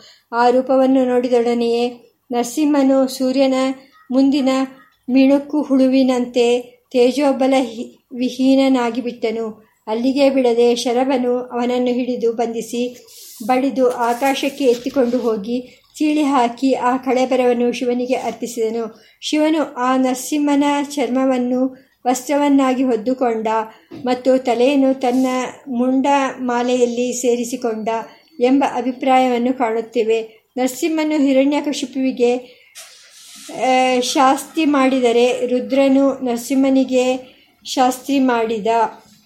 ಹರಿಸ್ತ ದರ್ಶನಾದೇವ ವಿನಶ್ಫಲ ವಿನಶ್ಪಲ ವಿಕ್ರಮ ಬಿಭ್ರಧಾಮ ಸಹಸ್ರಾಂಶೋರದ ಕದ್ಯೋತ್ತ ವಿಭ್ರಮಂ ಅಥ विभ्रम्य पक्षाभ्यां नाभिपादान्विधारयन् पादान् पादान्तबन्धपुच्छेन बाहुभ्यां बाहुमण्डलम् बिन्दुन्नुरसि बाहुभ्यां निजग्राहहरोहरिं ततो जगाम गगनं देवैः सह महर्षिभिः उद्दीयोड्डीय भगवान् पक्षगातविमोहितं हरिं हरस्तं वृषभं विवेशानन्त ईश्वरः वीरभद्रोऽपि भगवान् गणाध्यक्षे महाबलः नृसिंहकृतिं निष्कृष्य समादाय ययौ गिरिं नरसिंहकृतिवसनन्तदाप्रभृतिशङ्करः तद्वत्रं ಮುಂಡಮಾಲಾಯಾಂ ನಾಯಕತ್ವೇನ ಕಲ್ಪಿತಂ ಶಿವನು ಹೀಗೆ ನರಸಿಂಹನನ್ನು ಮಾತ್ರವಲ್ಲದೆ ವಿಷ್ಣುವಿನ ಇತರ ಅವತಾರ ರೂಪಗಳಾದ ಮತ್ಸ್ಯ ಕೂರ್ಮ ವರಾಹ ಮತ್ತು ತ್ರಿವಿಕ್ರಮ ರೂಪಗಳನ್ನು ಸಂಹರಿಸಿ ಅವುಗಳ ದೇಹಭಾಗಗಳನ್ನು ತನ್ನ ದೇಹದಲ್ಲಿ ಧರಿಸಿದನು ಎಂದು ಹೇಳುವ ವಾಕ್ಯಗಳನ್ನು ಶರಭೋಪನಿಷತ್ ಎಂಬ ಇತ್ತೀಚಿನ ಗ್ರಂಥದಲ್ಲಿ ನೋಡುತ್ತೇವೆ. ಯೋ ಘೋರಂ ವೇಷಮಾಸ್ತಾಯ ಶರಭಾಚ್ಯಂ ಮಹೇಶ್ವರಃ ನರಸಿಂಹಲೋಕಹಂತಾರಂ ಸಂಜಗಾನ ಮಹಾಬಲ ಬಲಃ ಯೋ ಮತ್ಸ್ಯಕೂರ್ಮಾದಿವರಾಹಸಿಂಹಾನ್ ವಿಷ್ಣುಂ ಕ್ರಮಂತಂ ವಾಮನಮಾದಿವಿಷ್ಣುಂ ವಿಕ್ಲಭಂ ಪೀಡ್ಯಮಾನಂ ಜಗಾನ ಕೃಷ್ಣ ಯಜುರ್ವೇದದ ತೈತಿರಿಯಾಣ್ಯಕದ ಪ್ರಶ್ನೆ ಮೂರು ಹದಿನೈದನೆಯ ಅನುವಾಕದಲ್ಲಿ ಮೃತ್ಯು ಸೂಕ್ತ ಎಂಬ ಮಂತ್ರಭಾಗವಿದೆ. ಅದರ ಮೊದಲನೆಯ ಕುಕ್ಕನ್ನು ಕೆಲವು ರೌದ್ರವೀರರು ರುದ್ರನು ವಿಷ್ಣುವನ್ನು ನಿಹ, ನಿಗ್ರಹಿಸಿದನು. ಎಂಬ ಅಭಿಪ್ರಾಯ ಬರುವಂತೆ ವ್ಯಾಖ್ಯಾನಿಸುತ್ತಾರೆ. ಹರಿಗುಂ ಹರಂತ ಮನುಯಂತಿ ದೇವಾಹ ವಿಶ್ವಶೇಷಾನಂ ವೃಷಭಂ ಮತೀನಾಂ. ವಿಶ್ವಕ್ಕೆ ಒಡೆಯನು, ದೇವತೆಗಳಲ್ಲಿ ಶ್ರೇಷ್ಠನು, ನರಸಿಂಹನನ್ನು ಸಂಹರಿಸುತ್ತಿರುವವನು ಆದ ರುದ್ರನನ್ನು ದೇವತೆಗಳು ಹಿಂಬಾಲಿಸುತ್ತಾರೆ ಎಂಬುದು ಇವರ ಪ್ರಕಾರ ಮಂತ್ರದ ಭಾಷಾಂತರ. ವೈಷ್ಣವ ವೀರರು ರೌದ್ರವೀರರು ಹೇಳುವ ಮೇಲ್ಕಂಡ ನರಸಿಂಹ ವಿಗ್ರಹದ ಕಥೆಯನ್ನು ತಾಮಸ ಪುರಾಣ ವಾಕ್ಯವೆಂದು ತಿರಸ್ಕರಿಸುತ್ತಾರೆ. ಇಷ್ಟಲ್ಲದೆ ವಿಷ್ಣು ಗಂಡಬೇರುಂಡಾವತಾರ ಮಾಡಿ ಶರಭಾವತಾರಿ ರುದ್ರನನ್ನು ಸಂಹರಿಸಿಬಿಟ್ಟನು ಎಂಬ ಅಭಿಪ್ರಾಯದ ವಿಷ್ಣು ರಹಸ್ಯವೆಂಬ ಗ್ರಂಥವಾಕ್ಯವನ್ನು ಉದ್ಘೋಷಿಸುತ್ತಾರೆ. ಅಷ್ಟೇ ಅಲ್ಲದೆ ಮೇಲೆ ಉದ್ಧರಿಸಲ್ಪಟ್ಟಿರುವ ಮೃತ್ಯು ಸೂಕ್ತದ ಮೊದಲನೆಯ ಕುಕ್ಕಿಗೆ ದೇವತೆಗಳು, ವಿಶ್ವಕ್ಕೆ ಅಧಿಪತಿಯು ದೇವಶ್ರೇಷ್ಠನು, ರುದ್ರನನ್ನು ಸಂಹರಿಸುತ್ತಿರುವವನು ಆದ ಹರಿಯನ್ನು ಹಿಂಬಾಲಿಸುತ್ತಾರೆ ಎಂದು ಭಾಷ್ಯ ಮಾಡುತ್ತಾರೆ. ಅನಂತರ, ಗಂಡವೇರುಂಡಾವತಾರ ಮಾಡಿದ ವಿಷ್ಣುವನ್ನು ಶರಬನ ಹಣೆಯಿಂದ ಹುಟ್ಟಿದ ಕಾಳಿಯು ಕಬಳಿಸಿಬಿಟ್ಟಳು ಎಂದು ರೌದ್ರವೀರರು ಕಥೆಯನ್ನು ಮುಂದುವರಿಸುತ್ತಾರೆ. ಈ ಮೇಲ್ಕಂಡ ಕಥಾಭಿಪ್ರಾಯಗಳನ್ನು ಆಧರಿಸಿ ಅನೇಕ ಕಾವ್ಯ ಮತ್ತು ಶಾಸ್ತ್ರಗ್ರಂಥಗಳನ್ನು ಇತ್ತೀಚಿನ ವೀರಭಕ್ತರು ರಚಿಸಿರುವುದನ್ನು ಕಾಣುತ್ತೇವೆ. ನಿಜವಾದ ವಿಷ್ಣು ಮತ್ತು ರುದ್ರರ ವಿಷಯವು ಹೇಗಾದರೂ ಇರಲಿ, ಈ ವೀರಭಕ್ತರ ಬುದ್ಧಿಯಲ್ಲಿ ಕಲ್ಪಿತವಾಗಿರುವ ವಿಷ್ಣು ರುದ್ರರು ತಮಗೆ ಸಹಜವಾಗಿರುವ ಜಗತ್ತಿನ ರಕ್ಷಣೆ ಮತ್ತು ಸಂಹಾರದ ಕಾರ್ಯಗಳನ್ನು ಲೋಕಕಂಟಕರಾದ ದೈತ್ಯ ದಾನವರ ಸಂಹಾರ ಕಾರ್ಯವನ್ನು ಮರೆತು ಪರಸ್ಪರ ಸಂಹಾರ ಕಾರ್ಯದಲ್ಲಿ ಆಸಕ್ತರಾಗಿರುವುದು ಆಶ್ಚರ್ಯವೇ ಸರಿ. ಈ ಎರಡೂ ವರ್ಗಗಳ ವೀರಭಕ್ತರ ಹೇಳಿಕೆಗಳು ಪ್ರಾಮಾಣಿಕವಾಗಿದ್ದರೆ ಆ ವಿಷ್ಣು ರುದ್ರರಿಬ್ಬರು ಒಬ್ಬರನ್ನೊಬ್ಬರು ಸಂಹಾರ ಮಾಡಿಕೊಂಡು ಬಿಟ್ಟಿದ್ದಾರೆ. ಅದಕ್ಕೆ ಜಗತ್ತಿನಲ್ಲಿ ಅವರು ಪತ್ತೆ ಇಲ್ಲ. ಸಾಂಪ್ರದಾಯಿಕವಾಗಿ ಬಂದಿರುವ ಮೇಲ್ಕಂಡ ಶಾಸ್ತ್ರವಾಕ್ಯಗಳಲ್ಲಿ ಯಾವುದು ಪ್ರಾಮಾಣಿಕ, ಯಾವುದು ಪ್ರಾಮಾಣಿಕವಲ್ಲ ಎಂಬುದನ್ನು ನಿಷ್ಕರ್ಷೆ ಮಾಡುವುದು ತುಂಬ ಕಷ್ಟ. ಪ್ರಾಚೀನವಾಗಿರುವುದೆಲ್ಲ ಸರಿ ನವೀನವಾಗಿರುವುದೆಲ್ಲ ತಪ್ಪು ಎಂಬ ಅಭಿಪ್ರಾಯವು ನಮಗಿಲ್ಲ. ಆದರೆ ಪ್ರಾಚೀನವಾದುದೆಲ್ಲ ಪ್ರಮಾಣ ಎಂಬ ಅಭಿಪ್ರಾಯವು ಜನರಲ್ಲಿ ರೂಢ ಮೂಲವಾಗಿದ್ದ ಸಮಯದಲ್ಲಿ ಅನೇಕರು ತಮ್ಮ ತಮ್ಮ ಅಭಿಪ್ರಾಯದಂತೆ ಶ್ಲೋಕಗಳನ್ನು, ಗದ್ಯಭಾಗಗಳನ್ನು ರಚಿಸಿ ಅವುಗಳನ್ನು ಹಿಂದಿನ ಕಾಲದ ಶ್ರುತಿ ಸ್ಮೃತಿ ಪುರಾಣ ಇತಿಹಾಸಗಳ ತಾಳೆಗರಿ ಗ್ರಂಥಗಳಲ್ಲೋ ಪತ್ರದ ಗ್ರಂಥಗಳಲ್ಲೋ ಬರೆದು ಸೇರಿಸಿ ತಮ್ಮ ವಾಕ್ಯಗಳಿಗೆ ಪ್ರಾಚೀನತೆಯ ಗೌರವವನ್ನು ತರಲು ನಮ್ಮ ದೇಶದಲ್ಲಿ ಪ್ರಯತ್ನ ಮಾಡಿದ್ದಾರೆ. ಹೀಗೆ ಸೇರಿಸಲ್ಪಟ್ಟಿರುವ ಗ್ರಂಥಭಾಗಗಳನ್ನು ಪ್ರಕ್ಷಿಪ್ತ ಎಂದು ಕರೆಯುತ್ತಾರೆ. ಇಂತಹ ಪ್ರಕ್ಷಿಪ್ತ ಸೇರುವೆಯಿಂದ ರಹಿತವಾದ ಪ್ರಾಚೀನ ಗ್ರಂಥಗಳೇ ಈಗ ಅಪರೂಪವಾಗಿ ಬಿಟ್ಟಿವೆ. ಕೆಲವು ಕಡೆ ಶೈಲಿಯ ವ್ಯತ್ಯಾಸ, ಪೂರ್ವಾಪರ ವಿರೋಧವುಳ್ಳ ಅಭಿಪ್ರಾಯಗಳು ಇತಿಹಾಸ ಪ್ರಮಾಣಕ್ಕೆ ವಿರುದ್ಧವಾದ ಹೇಳಿಕೆಗಳು ಇವುಗಳನ್ನು ಕಂಡು ಪ್ರಕ್ಷಿಪ್ತ ಭಾಗಗಳನ್ನು ಸ್ಪಷ್ಟವಾಗಿ ಬೇರ್ಪಡಿಸಬಹುದು. ಆದರೆ ಆ ಕಾರಣಗಳ ಮರ್ಯಾದೆಯನ್ನು ಮರೆಮಾಚಿಸಿ ಅತ್ಯಂತ ಚತುರತೆಯಿಂದ ಸೇರಿಸಲ್ಪಟ್ಟಿರುವ ಪ್ರಕ್ಷಿಪ್ತ ಭಾಗಗಳು ಉಂಟು. ಇವುಗಳನ್ನು ಸತ್ಯ ಸಾಕ್ಷಾತ್ಕಾರ ಪಡೆದಿರುವ ಜ್ಞಾನ ವಿಜ್ಞಾನ ತೃಪ್ತಾತ್ಮರಾದ ಮಹಾತ್ಮರ ಸಹಾಯದಿಂದ ಮಾತ್ರವೇ ಬೇರ್ಪಡಿಸಲು ಸಾಧ್ಯ. ಆ ಸಹಾಯವನ್ನು ದೊರಕಿಸಿಕೊಳ್ಳದೆ ಬುದ್ಧಿಯ ಕೋಲಾಹಲ ಮತ್ತು ರಾಗದ್ವೇಷಗಳ ಕೋಲಾಹಲದಲ್ಲಿ ಪರಸ್ಪರವಾಗಿ ಧೂಳನ್ನು ಎರಚಿಕೊಳ್ಳುವ ಸಾಹಿತ್ಯವು ನಮ್ಮ ದೇಶದಲ್ಲಿ ಸಾಕಷ್ಟು ರಚಿತವಾಗಿ ಉಪನಿಷತ್ತು, ಸ್ಮೃತಿ, ಇತಿಹಾಸ, ಪುರಾಣ ಇತ್ಯಾದಿ ಎಲ್ಲ ಕ್ಷೇತ್ರಗಳಿಗೂ ಅತಿಕ್ರಮ ಪ್ರವೇಶ ಮಾಡಿದೆ. ಇವುಗಳನ್ನು ತೆಗೆದುಹಾಕದೆ ಹಾಗೆಯೇ ನೋಡಿದಾಗ ಈ ಧಾರ್ಮಿಕ ಸಾಹಿತ್ಯವೆಲ್ಲ ಪರಸ್ಪರ ವಿರೋಧವಾದ ಅಭಿಪ್ರಾಯಗಳಿಂದ ತುಂಬಿದೆ. ಇದೆಲ್ಲ ಕಲ್ಪನೆಯ ಜಾಲಗಳು ಕಾಲಕಾಲದಲ್ಲಿ ತಾವು ಕಲ್ಪಿಸಿಕೊಂಡ ದೇವತೆಗಳ ಪ್ರಾಧಾನ್ಯವನ್ನು ಸಮರ್ಥಿಸಲು ಬರೆದಿರುವ ಸಾಹಿತ್ಯ, ಇವು ಯಾವುವೂ ಪ್ರಮಾಣವಾಗುವುದಿಲ್ಲ. ನಾನಾ ದೇವತೆಗಳನ್ನು ಹೇಳುವ ಈ ಹಿಂದೂ ಮತವನ್ನು ಬಿಟ್ಟು ಒಬ್ಬನೇ ದೇವರು ಎಂದು ಹೇಳುವ ಯಾವುದಾದರೂ ಆಧುನಿಕ ಮತವನ್ನು ಅವಲಂಬಿಸೋಣ ಅಥವಾ ದೇವರು ದಿಂಡಿರು ಎನ್ ಯಾವುದೂ ಇಲ್ಲ ಎನ್ನುವ ನಾಸ್ತಿಕವಾದವನ್ನು ಹಿಡಿಯೋಣ ಎಂದು ಕೆಲವರಿಗೆ ಅನಿಸಬಹುದು. ಆದರೆ ಈ ಅನಿಸಿಕೆಗಳನ್ನು ಬಿಟ್ಟು ವಿಚಾರಕ್ಕೆ ಒಪ್ಪುವ ಮತ್ತು ಅನುಭವದಿಂದಲೂ ಸಿದ್ಧವಾಗುವ ಸತ್ಯದ ಪಥವನ್ನು ಆಶ್ರಯಿಸುವುದು ಜಾಣತನ. ನರಸಿಂಹದೇವರ ವಿಷಯದಲ್ಲಿ ಆಧುನಿಕರು ಹೇಳಿರುವ ಅಭಿಪ್ರಾಯಗಳನ್ನು ಆ ಒರೆಗಲ್ಲಿನಲ್ಲಿ ಪರೀಕ್ಷಿಸಿ ಸತ್ಯವನ್ನು ಸ್ವೀಕರಿಸಬೇಕಾಗಿದೆ. ಶರಭಾವತಾರಿಯಾದ ರುದ್ರನು ನರಸಿಂಹನನ್ನು ಸೀಳಿ ಹಾಕಿದ ಎಂದು ಒಂದು ಗ್ರಂಥವು ಹೇಳುತ್ತದೆ. ಆ ರುದ್ರನು ಗಂಡು ಬೇರುಂಡ ಅವತಾರ ಮಾಡಿದ ವಿಷ್ಣುವು ರುದ್ರನನ್ನು ಗಂಡು ಬೇರುಂಡ ಅವತಾರ ಮಾಡಿದ ವಿಷ್ಣುವು ಸೀಡಿ ಹಾಕಿದ ಎಂದು ಮತ್ತೊಂದು ಗ್ರಂಥವು ಹೇಳುತ್ತದೆ. ಇವುಗಳಲ್ಲಿ ಯಾವುದು ಪ್ರಮಾಣ? ಆಗ್ರಹದಿಂದ ಇಲ್ಲಿ ಸತ್ಯವನ್ನು ತೀರ್ಮಾನಿಸುವುದಕ್ಕಾಗುವುದಿಲ್ಲ ಸತ್ಯವೇನು ಎಂಬುದನ್ನು ಆ ದೇವತೆಗಳನ್ನೇ ಕೇಳಿ ತಿಳಿಯಬೇಕು. ಜ್ಞಾನಮೂರ್ತಿಯಾದ ಮಹಾವಿಷ್ಣು, ಹಯಗ್ರೀವ ದೇವರ ಮತ್ತು ಸದಾಶಿವ ದಕ್ಷಿಣಾಮೂರ್ತಿ ದೇವರ ಕೈಗಳಲ್ಲಿ ಸತ್ಯದ ಪುಸ್ತಕವಿದೆ. ಆ ಗ್ರಂಥವನ್ನು ನೇರವಾಗಿ ಓದಿದಾಗಲೇ ಸತ್ಯವು ಗೊತ್ತಾಗುವುದು. ವೇಗಿಗಳ ಬುದ್ಧಿಯು ಅದೇ ಜಾಡನೆ ಹಿಡಿಯುತ್ತದೆ ಎಂದು ಶ್ರೀರಂಗ ಗುರುದೇವರು ಈ ಸಂದರ್ಭದಲ್ಲಿ ಅಪ್ಪಣೆ ಕೊಡಿಸಿದ್ದ ಉಪದೇಶವಾಣಿಯನ್ನು ನೆನೆದು, ಈ ಸತ್ಯಾಸತ್ಯದ ವಿವೇಚನೆಯನ್ನು ಮುಂದುವರಿಸುತ್ತೇನೆ. ಈ ವಿವೇಚನೆಯನ್ನು ಮಾಡುವಾಗ ಯಾವ ಪೂರ್ವಾಗ್ರಹವನ್ನು ಇಟ್ಟುಕೊಳ್ಳಬಾರದು. ಹಳೆ ಕಾಲದ ಗ್ರಂಥಗಳಲ್ಲಿರುವ ಅಭಿಪ್ರಾಯಗಳೆಲ್ಲವೂ ಸರಿ. ಹೊಸಬರುವ ಅಭಿಪ್ರಾಯಗಳೆಲ್ಲವೂ ತಪ್ಪು ಎಂಬ ಅಂಧಶ್ರದ್ಧೆಯನ್ನು ಇಟ್ಟುಕೊಳ್ಳಬಾರದು. ಆಧುನಿಕರು ಹೇಳುವುದೆಲ್ಲವೂ ಮಾನ್ಯ. ಅವರು ವಿಕಸಿತವಾದ ಬುದ್ಧಿಯುಳ್ಳವರು. ಹಳೆಯ ಕಾಲದ ಅಭಿಪ್ರಾಯಗಳೆಲ್ಲವೂ ಬುದ್ಧಿಯು ಇಷ್ಟು ವಿಕಾಸವಾಗದ ಸ್ಥಿತಿಯಲ್ಲಿದ್ದಾಗ ಹೊಂದಿರುವುದರಿಂದ ಅವು ಯಾವುವು ಉಪಾದೇಯಗಳಲ್ಲ ಎಂಬ ಮೂಢನಂಬಿಕೆಯನ್ನು ಬಿಡಬೇಕು. ನವೀನ ಮಿಥ್ಯೇವ ನ ಸಾಧು ಸರ್ವಂ. ಹಳಬರ ಅಭಿಪ್ರಾಯಗಳು ತಪ್ಪೆಂದು ನಮ್ಮ ವಿವೇಕಕ್ಕೆ ಅನ್ನಿಸಿದರೂ ಕೂಡ ಅವುಗಳನ್ನು ಕೈಬಿಡಬಾರದು. ಅಪ್ಪ ಹಾಕಿದ ಆಲದ ಮರ, ಅದನ್ನು ಹೇಗಾದರೂ ರಕ್ಷಿಸಿ ಕಾಪಾಡಬೇಕು ಎಂಬ ಅಭಿಮಾನದಿಂದ ಬಂದ ಕುರುಡು ಭಕ್ತಿಯನ್ನು ತೊರೆಯಬೇಕು. ಹೊಸಬರ ಕೆಲವು ಅಭಿಪ್ರಾಯಗಳು ಸರಿಯಾಗಿಲ್ಲ ಅಥವಾ ಅವು ಇನ್ನೂ ವಿವಾದಾಸ್ಪದವಾಗಿದೆ ಎಂದು ನಮ್ಮ ವಿಚಾರ ಪ್ರಜ್ಞೆಗೆ ಅನ್ನಿಸಿದರೂ ಕೂಡ ಜನರು ನಮ್ಮನ್ನು ಗೊಡ್ಡು ಅಭಿಪ್ರಾಯದವರು ಎನ್ನುತ್ತಾರೆ.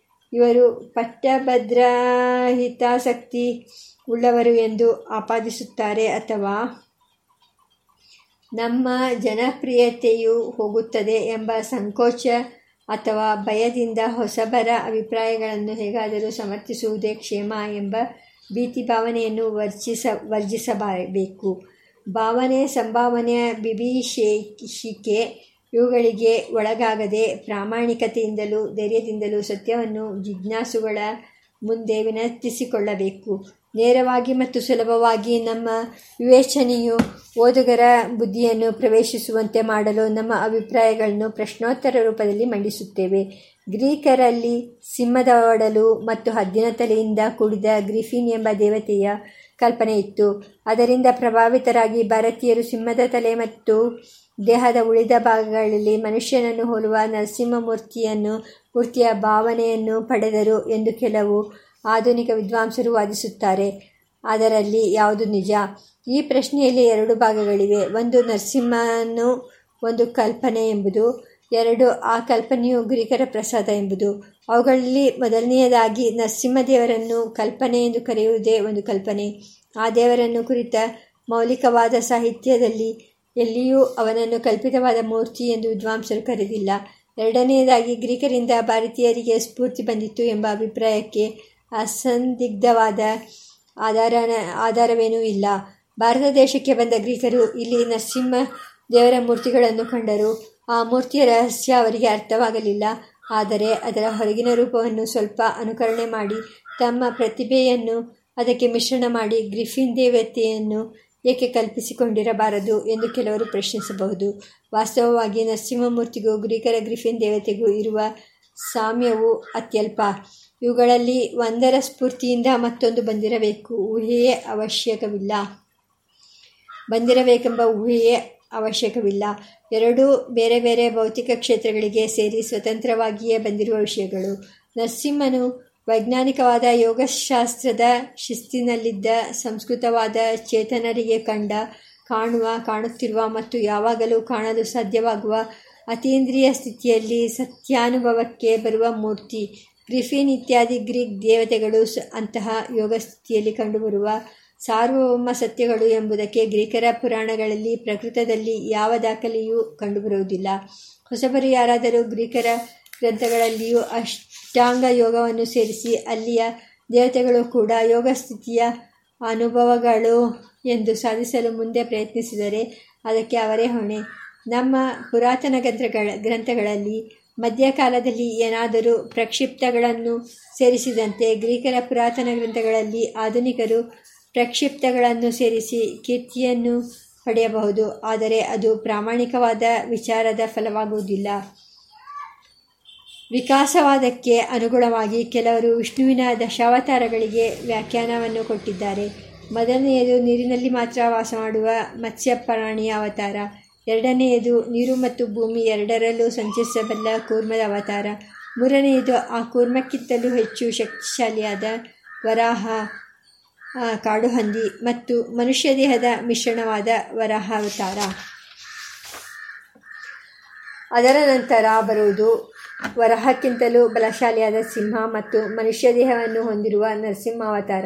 ಐದನೆಯದು ಕುಬ್ಜ ಮನುಷ್ಯ ರೂಪದಲ್ಲಿರುವ ವಾಮನಾವತಾರ. ಅದರ ನಂತರ ಬರುವುದು ಉತ್ತರೋತ್ತರವಾಗಿ ಉತ್ಕರ್ಷವನ್ನು ಹೊಂದಿರುವ ಮನುಷ್ಯ ರೂಪದ ಅವತಾರಗಳು. ಈ ಪರಂಪರೆಯಲ್ಲಿ ವರಾಹ ಮತ್ತು ವಾಮನ ಮೂರ್ತಿಗಳ ಮಧ್ಯದಲ್ಲಿ ಬರುವ ನರಸಿಂಹಾವತಾರವು ವಿಕಾಸವಾದವು ಹೇಳುವಂತೆ, ವರಾಹ ಮನುಷ್ಯ ಪ್ರಕೃತಿ ಮತ್ತು ಕೇವಲ ಮನುಷ್ಯ ಪ್ರಕೃತಿ ಇವುಗಳ ಮಧ್ಯೆ ಬರುವ ಕ್ರೂರ ಪ್ರಾಣಿ ಮತ್ತು ಮನುಷ್ಯ ಜೀವ ಇವುಗಳ ಮಧ್ಯದಲ್ಲಿ ಬರುವ ಪಶು ಮಾನವ ಸಂಸ್ಕೃತಿಯನ್ನು ಹೇಳುತ್ತದೆ. ಈ ವಾದವು ಸರಿಯೇ ಎಂಬುದು ಪಶ್, ಪ್ರಶ್ನೆ.